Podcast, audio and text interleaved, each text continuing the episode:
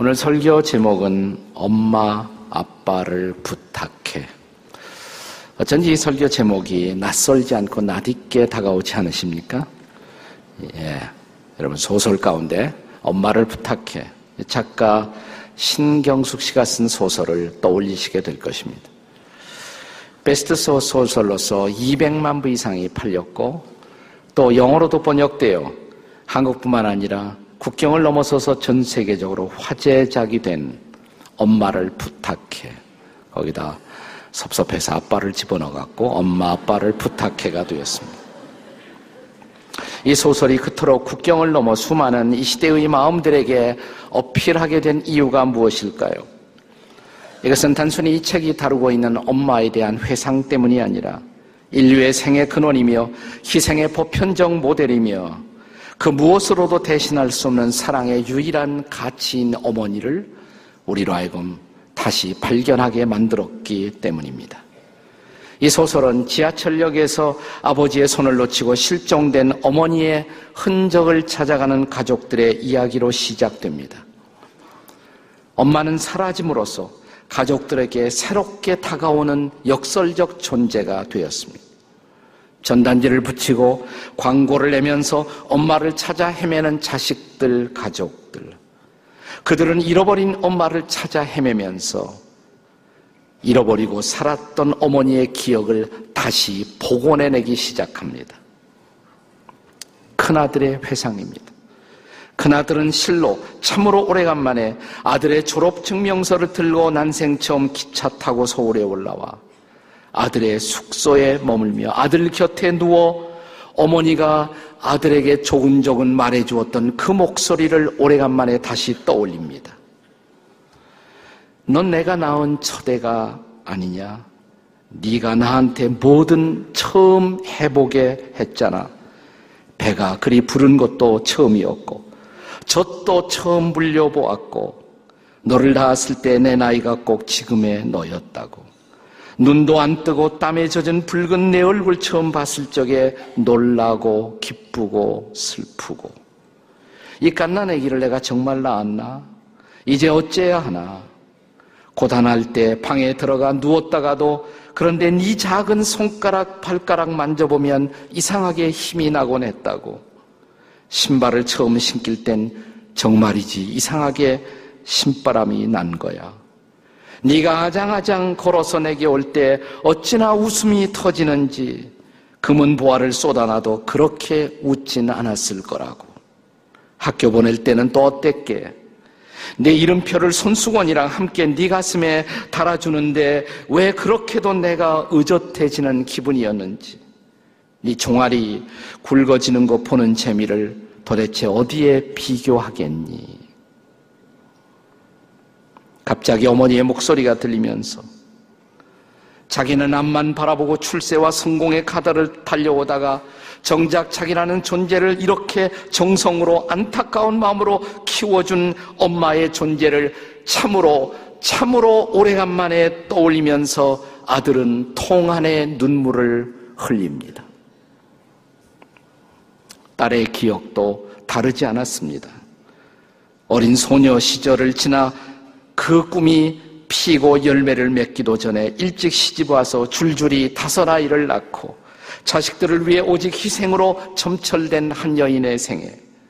자식들이 성장하여 살만하게 된 어느 날 눈앞에서 갑자기 사라져버린 여자. 엄마라고 그렇게 희생만 하고 살고 싶었을까? 엄마는 그동안 얼마나 외롭고 얼마나 힘든 시간을 버티고 견디어냈을까? 누구에게도 심지어 가족에게도 이해되지 못한 채 오로지 희생만 해야 했다니 그런 불공평하고 부당한 일이 세상에 어디 있을까? 갑자기 그녀는 언니에게 이렇게 부르짖습니다. 언니, 언니, 단 하루만이라도 엄마와 같이 있을 수 있는 날이 우리에게 돌아올까? 엄마를 이해하며 엄마의 이야기를 들으며 세월의 갈피 어딘가에 파묻혀 버렸을 엄마의 꿈을 위로하며 엄마와 함께 보낼 수 있는 시간이 우리에게 다시 올까? 하루가 아니라 단 몇 시간만이라도 그럴 시간이 주어진다면 난 엄마에게 말할 거야. 엄마가 한 모든 일들 자랑스럽다고. 그걸 해낼 수 있었던 엄마 자랑스럽다고. 아무도 기억해 주지 않았던 엄마의 일생을 난 정말 사랑한다고 존경한다고. 언니, 엄마를 포기하지 말자. 우리 엄마 찾자. 이 소설이 우리에게 주는 감동은 이 소설 속의 어머니가 우리 모두의 어머니, 우리 각자의 어머니와 별로 다를 게 없다는 사실입니다. 그래서 이 소설 속의 엄마는 이 소설을 읽는 독자들에게 지난날의 모든 상처와 슬픔을 끌어안고 고생한 내 엄마의 모습으로 다시 우리에게 찾아와 우리에게 질문을 던집니다. 그래. 그래서 넌내 엄마인 나를 이제 어떻게 할 것인데? 그래서 넌 네 엄마인 나를 이제부터 어떻게 할 것인데? 끝내 그 엄마를 찾지 못한 소설 속의 주인공은 마지막으로 이탈리아 여행 중에 만난 베드로 대성당 바티칸의 피에타 성모상 아들인 예수님의 시체를 끌어안고 울고 있는 성모 어머니 마리아 상 앞에서 엄마를 부탁해라고 절규합니다. 어쩌면 이 마리아의 상은 우리의 모든 이상적 어머니를 대표하는 모습으로 그녀의 눈에 비쳤다고 말합니다. 미켈란젤로의 피에테상의 영감의 원천, 그것은 아마도 오늘 성경의 영감에서부터 유출된 것임에 틀림이 없습니다. 십자가를 둘러싼 그 상황 속에서 나타난 어머니의 모습이었던 것입니다. 달라진 것이 있다면 마리아에게 부탁하는 것이 아니라 그 어머니 마리아를 바라보며 그 옆에 있던 자신의 제자 요한에게 예수님이 엄마를 부탁해라고 말하고 있다는 것입니다.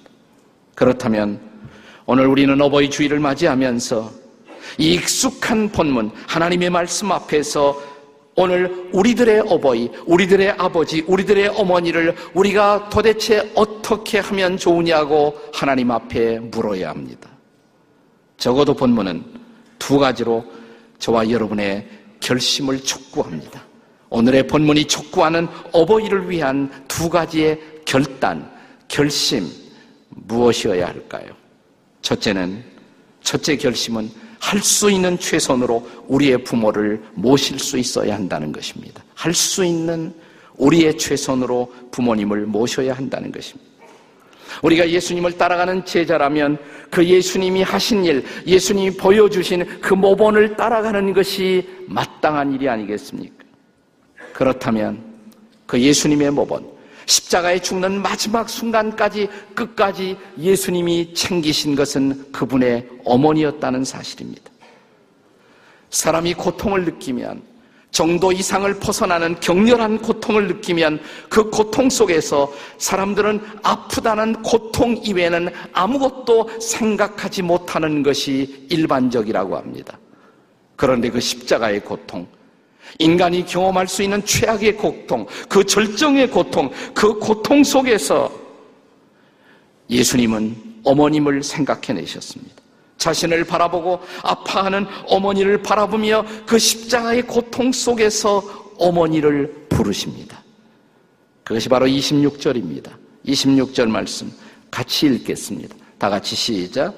예수께서 자기의 어머니와 사랑하시는 제자가 곁에 있는 것을 보시고 자기의 어머니에게 말씀하시되 여자여 보소서 아들이니이다. 제가 바로 당신의 아들입니다. 그리고 그분은 홀로 땅에 남겨져야 할 그 어머니를 어떻게 해야 좋을 것인가를 생각하십니다. 그리고 예수님은 마침내 가장 좋은 방안을 떠올렸습니다. 그 어머니 곁에 있던 제자 사도 요한을 부르시고 그 요한에게 네 어머니로 나의 어머니를 네 어머니로 모셔다오 이렇게 부탁하십니다. 그것이 바로 27절의 본문입니다. 27절 말씀 함께 같이 읽겠습니다. 시작. 또 그 제자에게 이르시되 보라 네 어머니라 하시는데 그때부터 그 제자가 자기 집에 모십니다. 그것이 십자가에 달린 이 상황, 이 고통의 상황 속에서 그리고 앞으로 죽음을 앞둔 상황 속에서 그분이 하실 수 있는 최선의 도리라고 판단하신 것입니다. 사랑하는 여러분, 우리도 어떤 경우에 내가 할 수 있는 최선이 뭘까? 어떻게 최선을 다해서 내 아버지를, 내 아버지를, 내 어머니를 모실까 생각하지만 그 최선이 너무나 초라하게 느껴질 때가 있습니다. 부모가 했던 그 엄청난 희생에 비하면 나의 소소한 사랑의 표현이 무슨 의미가 있을까라고 생각될 때가 있습니다.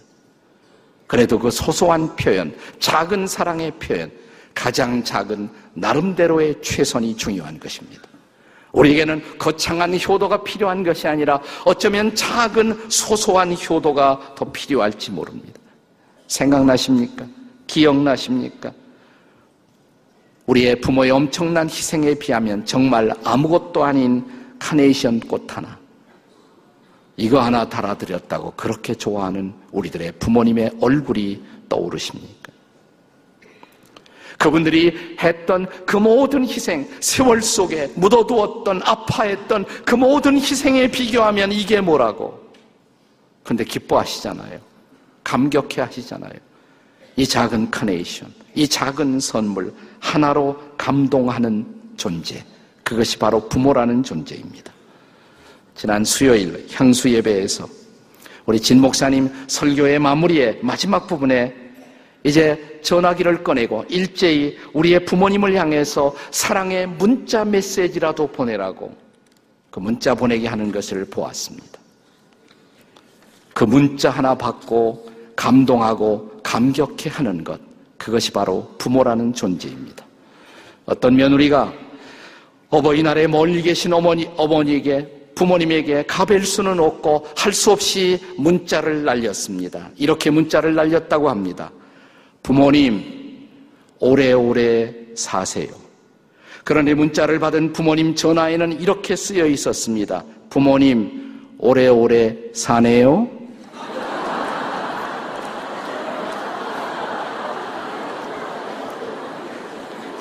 단어 하나 차이였습니다.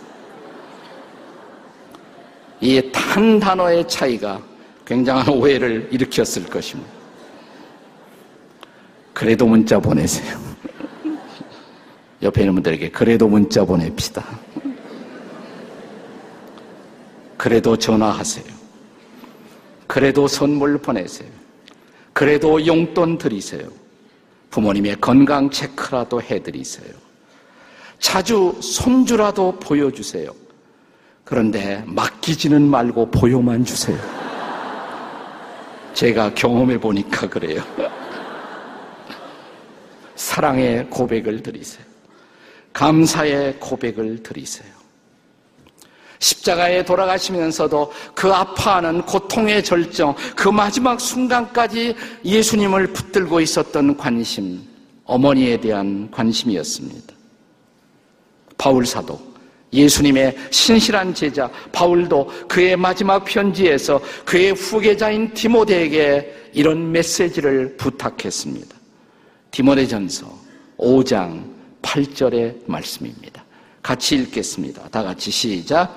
누구든지 자기 친족, 특히 자기 가족을 돌보지 아니하면 불신자보다 더 악한 자니라. 사랑하신 여러분, 그러므로 할 수 있는 최선으로 내 사랑하는 어버이를, 내 아버지를, 어머니를 어떻게 섬길 것인가를 고민하십시오. 십자가 앞에서 오늘 어버이 주일에 우리에게 필요한 두 번째 결단이 있다면 할 수 있는 기도로 우리 부모를 죽게 부탁할 수 있어야 한다는 것입니다. 할 수 있는 기도로 부모를 죽게 부탁할 수 있으면 좋겠습니다. 우리가 본문을 읽으면서 우리 마음속에 일어나는 의문이 있습니다. 왜 하필이면 우리 주님은 자신의 어머니를 제자 요한에게 부탁했을까? 요한 말고도 다른 제자가 많이 있잖아요. 유다 빼도 다른 10명의 제자는 있었지 않았겠습니까? 왜 하필이면 요한을? 아니, 여러분, 우리 예수님에게는 예수님의 육신의 동생들이 있었다는 것을 여러분 아십니까? 마태복음 13장 55절에 보면 다른 네 명의 예수님의 형제의 이름들이 기록되고 있습니다. 그들에게 부탁하는 것이 마땅한 순리가 아니겠습니까? 형이 없어지면 동생들이 어머니를 돌보는 것이 마땅하지 않겠습니까? 그런데 왜 하필이면 요한을? 이런 질문 말입니다. 근데 본문을 자세히 보시면 요한이라는 이름이 나와 있지는 않습니다. 그냥 26절에 보시면 사랑하시는 제자 이렇게 표기되어 있습니다. 이름을 밝히지 않고 사랑하시는 제자. 그러나 그럼에도 불구하고 성경학자들은 거의 일치하게 이 사랑하는 제자는 요한복음의 저자인 요한이 요한복음서에서 자신을 표기하는 방식이었다는데 일치하고 있습니다. 적어도 요한복음서에 네 번 이상 나와요. 사랑하시는 제자가.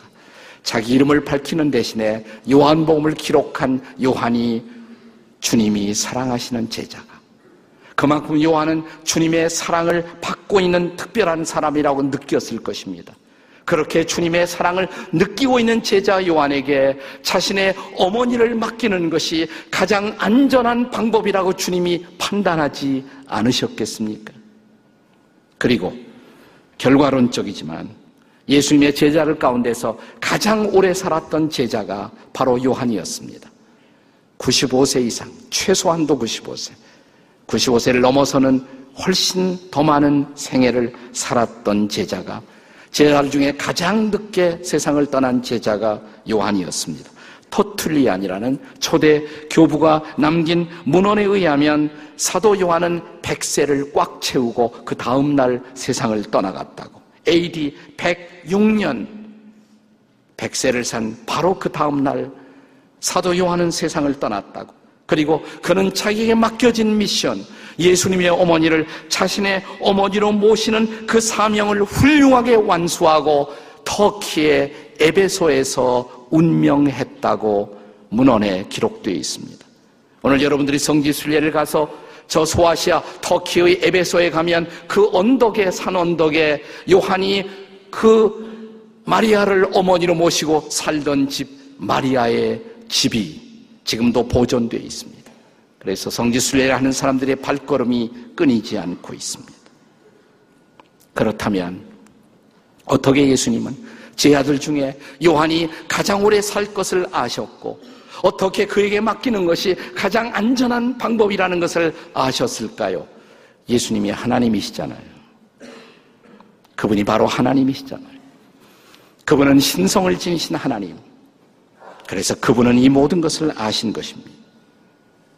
그렇다면 사랑하는 여러분, 이 모든 것을 아신 예수님, 그리고 십자가의 마지막 순간까지 사랑하는 어머니를 챙기던 그 예수님께 여러분과 저도, 우리도 우리의 어버이를, 우리의 아버지를, 우리의 어머니를 부탁하는 것이 가장 좋은 방법이 아니겠습니까? 우리가 최선을 다해서 부모님을 모신다고 하지만 우리의 최선은 항상 한계가 있을 수밖에 없습니다.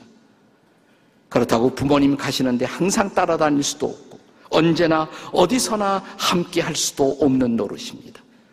그러나 사랑하는 여러분, 예수님은 세상 끝날까지 내가 너희와 항상 함께 있다, 있게 하겠다고 어디서나 언제라도 함께 있겠다고 약속한 바로 그분에게 우리의 어버이를, 우리의 아버지, 우리의 어머니를 맡긴다면 가장 안전하게 그분이 또한 돌보시지 않겠습니까? 저는 사도 요한이 훌륭하게 어머니를 모실 수 있었던 것, 그것은 바로 또한 우리 주님의 도우심 때문이었다고 믿습니다. 맡겨놓고 무관심한 것이 아니라 우리 주님이 계속 요한을 도와주셨을 것입니다. 그렇습니다. 이제 우리도 우리의 기도로 사랑하는 부모님을 주 앞에 의탁해 보십시오. 누군가를 기도로 의탁하는 일, 이것을 우리는 중보한다고 말합니다. 사랑하는 여러분, 그런데 우리의 중보의 우선순위가 우리의 부모님이 되는 것이 가장 마땅하지 않겠습니까? 왜냐고요? 우리가 우리 부모님의 중보에 빚진 자들이기 때문에 그렇습니다. 생각해 보시오. 우리 부모님이 믿는 부모님이라면 하나님을 아는 부모님이라면 저와 여러분을 키우실 때 어떻게 키우셨을까요? 기도로 키우시지 않았겠습니까? 기도하며 키웠을 거 아니에요. 그렇습니다. 기도로 우리 부모님은 여러분을 저를 우리를 길렀습니다. 그렇다면 이제 우리가 우리의 기도로 우리의 부모님을 섬길 차례가 된 것입니다. 우리는 우리의 부모님들이 늙어가시면서 우리의 부모님들이 다시 어린아이가 되어 간다고 종종 말합니다. 그 말은 맞는 말입니다. 사실입니다. 이것은 노화 현상에서 일어나는 필연적인 퇴행의 현상입니다. 그런데 흥미로운 것입니다. 늙어가신 우리 부모님을 잘 관찰해 보면 내가 부모님에게 어떻게 하고 있나 그것은 그 옛날 내가 어렸을 때 우리 부모님이 나를 다루시고 내가 내게 하던 그 말을 내가 거꾸로 우리 부모에게 하고 있다는 것을 아십니까?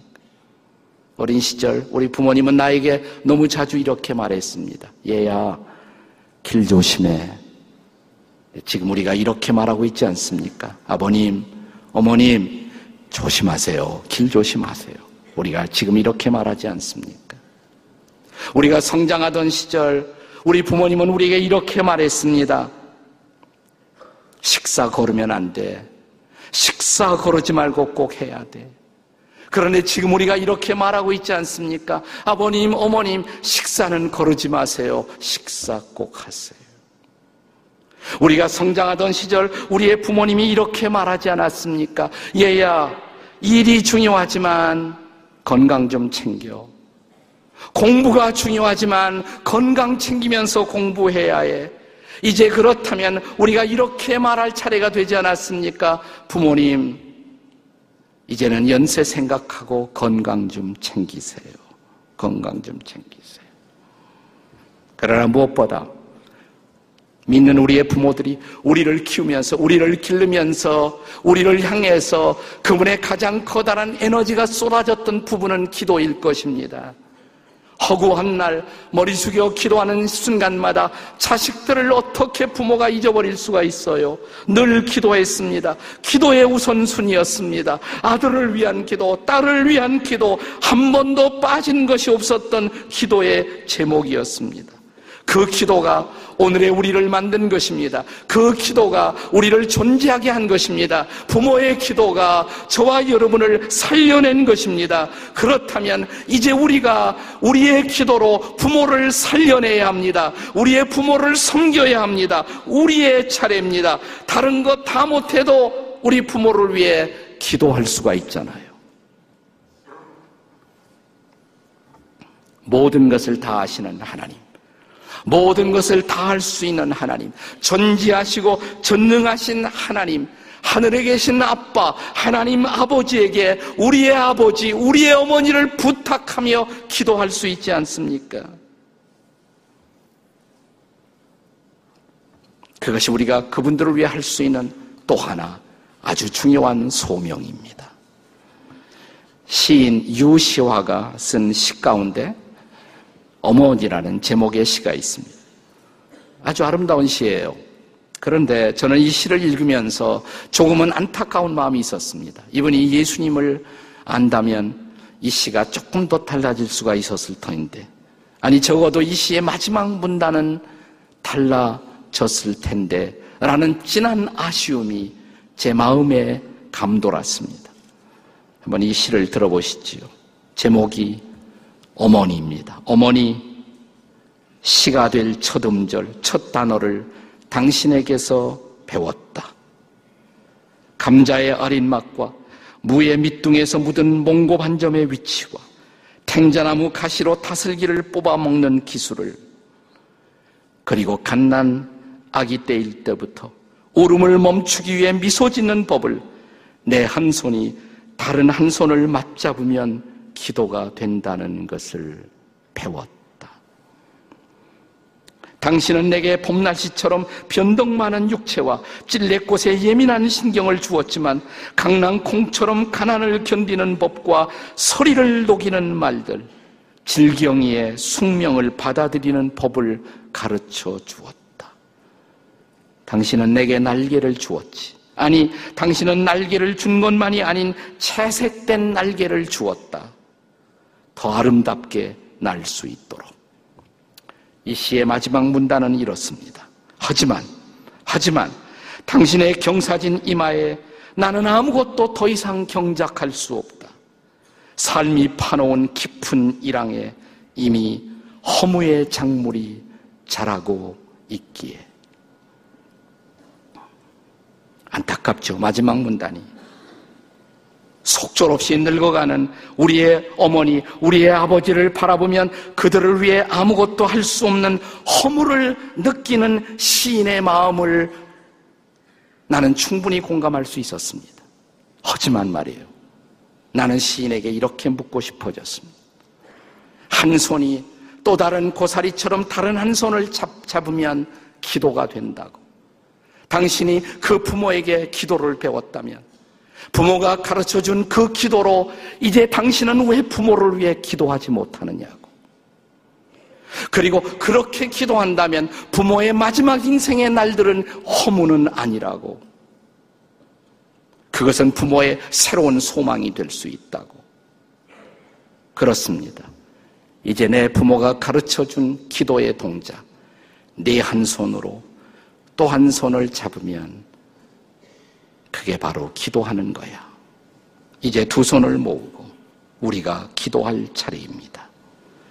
그리고 우리의 사랑하는 어머님을, 우리의 사랑하는 아버지를, 우리의 엄마와 우리의 아빠를 전능자이신 하나님 앞에, 전지하신 하나님 앞에 부탁할 시간입니다. 하나님, 아버지, 하늘에 계신 우리 아빠, 그래서 아빠의 심정을 아시는 하나님, 그 하나님 아빠에게 우리 아빠를, 우리 엄마를 부탁합니다. 예수님, 십자가의 마지막 죽음의 최후의 순간까지 어머니를 챙기시던 예수님, 예수님께 우리의 엄마를, 우리의 아빠를 부탁합니다. 하나님의 영이시며 예수님의 영이시며 인간의 마음 깊은 곳에 임재하시는 분, 그리고 당신의 자녀들을 인도하시는 분, 성령으로 인도함을 받으면 그들이 하나님의 자녀라고 말씀하신 성령님, 그 성령님 앞에 우리의 아빠를, 우리의 엄마를 부탁합니다. 이 기도를 드릴 수 있다면 우리 부모님의 인생의 마지막 노후는 허무는 아닙니다. 우리의 죄, 우리의 허물을 십자가에서 짊어지고 거룩한 피를 흘리신 바로 그분, 그 피로 씻음 받을 수 있다면 부활하신 그분, 부활의 생명을 받고 그리스도의 새로운 생명 가운데 살다가 그분이 예비하신 천국을 누릴 수 있다면 그 십자가에서 이 소망을 보여주신 하나님 앞에 이제 여러분과 제가 우리의 엄마, 우리의 아빠를 부탁할 시간입니다. 하나님 아버지, 우리의 엄마, 우리의 아빠를 부탁드립니다. 기도하시겠습니다.